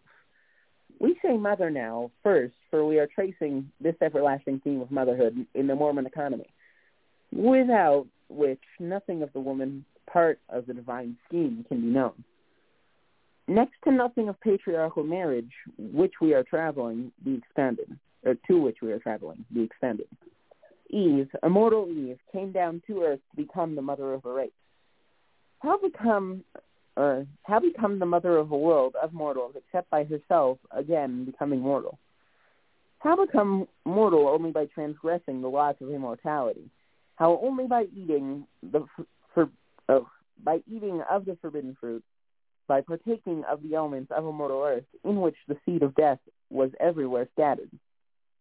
All Orthodox uh, theologians, theologians believe Adam and Eve to have been at first immortal and then all acknowledge the great command, be fruitful and multiply. That they Um, were not about to become. Yep. It's going to still break up, but I'm up at the power plant. I'm leaving the power plant now. It's going to be five minutes about before I can really talk with it out, without it breaking up. But I do have something to say, so don't end the program if you finish before I get down to the end of the, the whatever. So, also the guest call-in number is 917-889-8827. The phone lines are open, and uh, if you do call in, I'll bring you into the call screening room, and you can ask your question and comment, and you can tell me whether you want to go on the air or just stay off the air, and I'll answer it on the air. So anyway, go ahead. That's 917-889-8827. I'm going to mute myself. Okay, got it. Continuing on. Uh, all Orthodox theologians believe Adam and Eve to have been at first immortal, and all acknowledge the great command, be fruitful and multiply. That they were not about to become the parents of a world of immortals is evident, for they were on a mortal earth. That the earth was mortal all by nature here, or here today shows. The earth was to be subdued by teeming millions of mankind the dying earth actually eaten, in a sense, a score of times by the children of these grandparents. Uh, we're on page 142. Um, continuing on. The fall is simple. Our mortal parents came down to fall, came down to transgress the laws of immortality, uh, came down to give birth to the mortal tabernacle for a world of spirits. The forbidden tree, says Brigham, contained in its fruit the elements of death or the elements of mortality. By eating of it, blood was again infused into the tabernacles of beings who had become immortal. The basis of mortal generation is blood. Without blood, no mortal can be born. Even uh, could immortals have been conceived on earth, but the trees of life had made but the paradise of a few. But a mortal world was the object or the object of creation then. Eve then came down to be the mother of a world, glorious mother capable of dying at the very beginning to give life to her offspring. That through mortality the eternal life of the gods may or might be given to her sons and daughters. Motherhood the same from the beginning and even to the end. The love of motherhood passing all understanding. Thus read our Mormon sisters the fall of their mother. And the serpent tempted woman with the forbidden fruit. Did woman hesitate a moment then? Did motherhood refuse the cup for her own sake, or did she, with infinite love, take it and drink for her children's sake? The mother had plunged down from the pinnacle of her celestial throne on earth to, t- to taste of death that her children might have everlasting life. What? Should Eve ask Adam to partake of the elements of death first? In such a sacrament? Twould have outraged motherhood. Eve partook of that supper of the Lord's death first. She ate of that body and drank of that blood. Be it to Adam's eternal credit that he stood by and let our mother, our blessed Eve, partake of the sacrifice before himself. Adam followed the mother's example, for he was great and grand. A father worthy indeed of a world. He was wise too. Um, he was wise too, for the blood of life is the stream of mortality. Uh, we have 19 seconds left in like the live part of this. So if you have anything you want to say or you would just like to continue listening after the live portion of the radio show ends, you should call in uh, at 917-889-8827 um, within the next 90 seconds or else you can't call in. So yeah, uh, continuing on. What a psalm of everlasting praise to woman that Eve fell first. A goddess came down from her mansions of glory to bring the spirits of her children down after her. In their myriads of branches and their hundreds of generations, she was again a mortal mother now, the first person in the trinity of mothers. The Mormon sisterhood take up their themes of religion with their mother Eve and consent with her at the very threshold of the temple to bear the cross. Eve is ever with her daughters in the temple of the Lord their God. The Mormon daughters of Eve have also in this eleventh hour come down to earth, like her, to magnify the divine office of motherhood. she came down from her resurrected. They from uh, they from their spirit estate here with her in the divine providence of maternity. They began to ascend the ladder to heaven and to their exaltation in the courts of their father and mother God. Okay, so I'm going to stop reading here for until the radio show ends because I don't want to be cut off in the middle of reading. So, yeah. Um, anything to say, Mom? I'm almost down to the point where I won't break up anymore. Good. Um, Hello. if I was going to meet you, I would have had to leave right now. Is that accurate? Hello? Uh, I don't know. Okay. Uh, I, I would hope so. Maybe. Possibly. Tell mom that she doesn't have to worry about meeting me. Mom, do you hear that? Mom, did you hear that? Uh, Yeah, I did. Okay. Got it. Okay, I think I'm in a good spot now. Um, are you done with the reading then? Um, there's a little bit left. I just didn't know, like, if it would cut me off if it ended.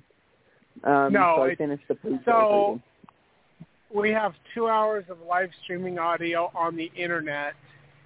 Um, yeah, and people can listen during those live, uh, those two hours. When we go into overdrive, they get cut off. And they can listen to it later in the podcast, which is what most people do. They listen later in the podcast.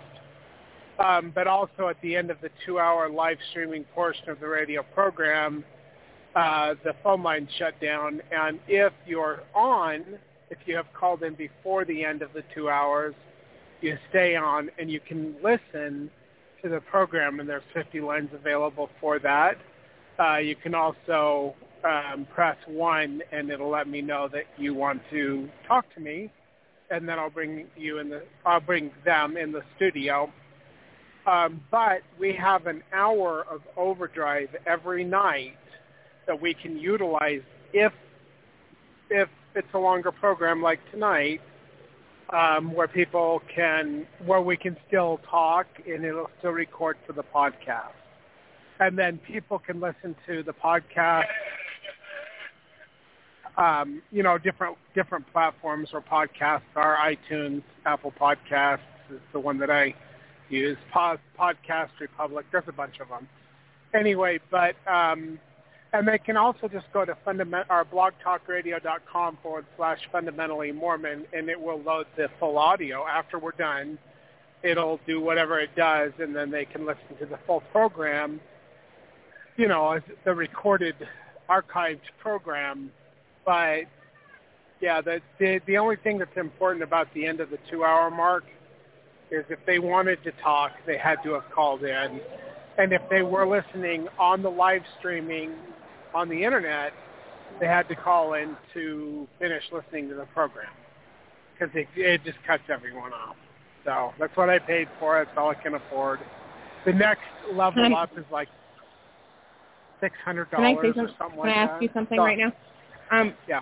I we had stuff that was already made and ready to go to you, but um, you don't want me to come out there because I'm too late. Is that what you're saying? Well, yeah, I'm almost to Huntington, and um, I've got enough food for right now. And whatever you have, um, you know, if I don't finish eating the food that I have, I'll eat it in the morning. And then if I'm hungry in the morning, I might eat some of that food that you would have brought me tonight when I get home. Okay. So, and also, like, I know that you're extremely busy, and I know you want to see me, and I would love to see you as well. But um, I'm already going to be passing the place that I stop in Huntington before you get there. So,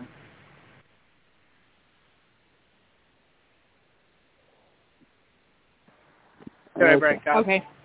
Yeah. No. A I can hear you okay. probably. Okay, um, Emmett, go ahead and finish the reading, and then I will talk about what I wanted to talk about. Okay.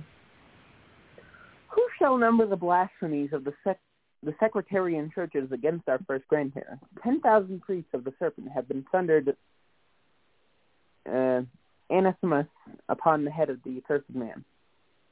Uh, that is a weird face. Oh, of accursed Adam. I read down a page when I went through that. Appalling, oftentimes, their pious rage, and Eve, the holiest, grandest of mothers, has been made a very byword to offset the frailties of the most wicked and abandoned. Very different is Mormon theology. The Mormons exalt the grandparents of our race. Not even is the name of Christ more sacred to them than the names of Adam and Eve. It was to them the poetess and the high priestess addressed her hymn of invocation, and Brigham's proclamation that Adam is our father and God is like a hallelujah chorus to their everlasting names. The very earth shall yet take it up, and all the sons and daughters of Adam and Eve shall yet shout for it for joy, or yet shout it for joy to the ends of the earth in the very tongue.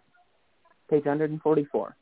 In spite of the clarity of these and other sermons on the subject of Adam God, it continued to be an issue of long-standing controversy. Some leaders and members hailed it as a vitally important new revelation, while others apostatized and suffered. And that is the end of the chapter. Anything to say, anyone? Yeah, I have plenty to say.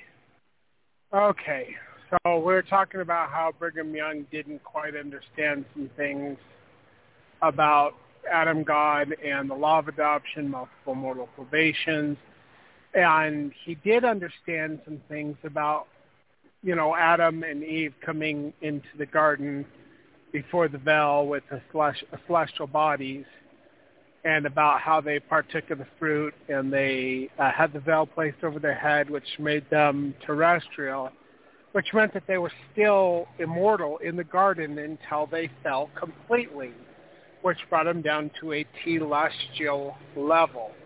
Now, because Adam was a redeemer on an older earth, he will not die. He cannot die he did not die. And Brigham Young said that he did.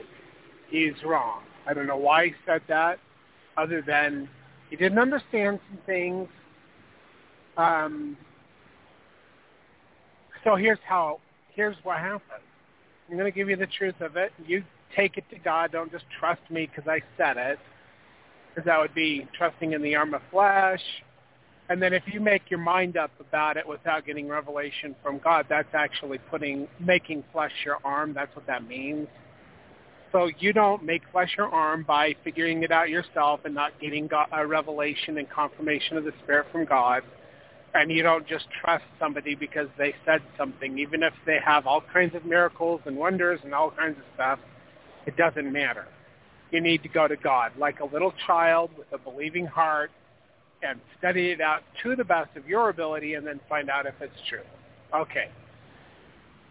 When Michael paid for our sins on an older earth, he was able to say the same thing that Jesus said to the Nephites. Be ye therefore perfect, even as I and my Father are perfect. In that context, when Michael said the same thing that Jesus said, Michael was speaking of his father Jehovah, who is not Jesus. When Jesus said before his uh, crucifixion and all of that, be therefore perfect even as my Father is perfect, it meant that he had not yet completed his mission as a Redeemer on the earth. However, after his resurrection, he said the, to the Nephites, Be ye therefore perfect even as I and my Father are perfect when Michael came into the garden, he was an exalted, celestial, resurrected person. And he brought one of his wives, Ashura, with him as a resurrected, exalted, celestial person. when they partook of the fruit and the veil was placed over their minds, and I'm talking about just the fruit in the garden, not the fruit of the, of the tree. They had the veil placed on their minds and they descended from a celestial level in steps down to the terrestrial level. When they partook of the fruit of the tree, they descended to a celestial level and blood infused their veins at that point. When they were celestial, light infused their veins. But when they became mortal again, they were like translated beings who cannot die. Same as John the Revelator is, same as the three Nephites are. Uh, well, those those four are actually le- lesser level translation anyway. At the end of Adam's life, just under 1,000 years, Adam and Eve were translated back to a terrestrial being. They did not go back into the spirit world as spirits. They went to a place that God had prepared for them, which later is where the city of Enoch and then later the city of Salem went to. Uh, and they all went there as terrestrial beings. When Jesus Christ paid for our sins in the Garden of Gethsemane, the first person he goes to after his resurrection was his wife, Miriam, who the Gentiles call Mary. He said, hold me not, for I have not yet ascended to my Father. That's talking about Father Adam, who is Michael.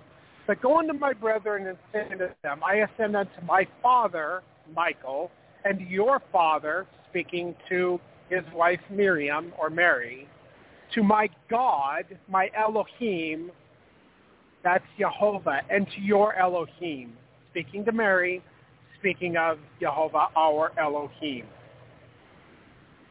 When he went there on the day of first fruit, which was that Sunday, he went to bring his father back and restore him to his throne as a celestial exalted being, breaking the bands of and the fall and the curse and all that happened to restore his father to his place and to restore his mother to her place back to an exalted, resurrected, celestial resurrection.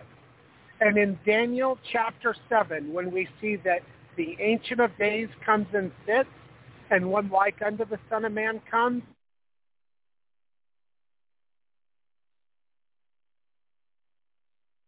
in Daniel chapter 7, it specifically says that Michael is the one that sits on that throne because Michael is our father, and that is in Daniel chapter 12.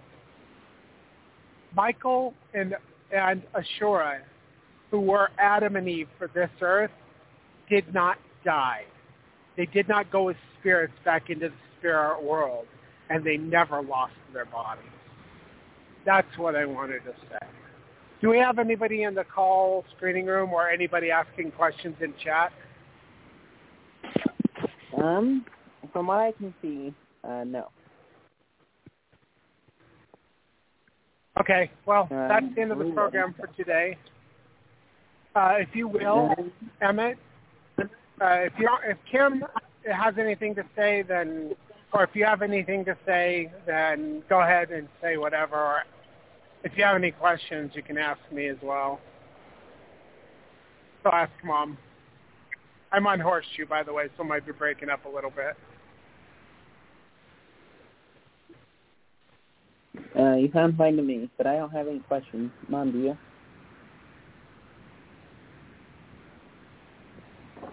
Nope, I don't have any questions. Okay. Okay. You know one stupid thing about tonight? I went in early so that I could try to like if I get screwed up like I got screwed up last night, I can still make up. And I sat there for a it was like I went in like at a normal time. Like, are you serious? Like I try. You know, I try to like okay, I'm going to go in early so I can make Yeah. sure I get all my loads in case something stupid happens, and then something stupid happens, and hopefully that'll be the last stupid thing that happens tonight. But uh, it is what it is. So anyway, uh, okay, well, uh, go ahead, everyone, and mute your lines. Emmett, Okay. cue cue the music.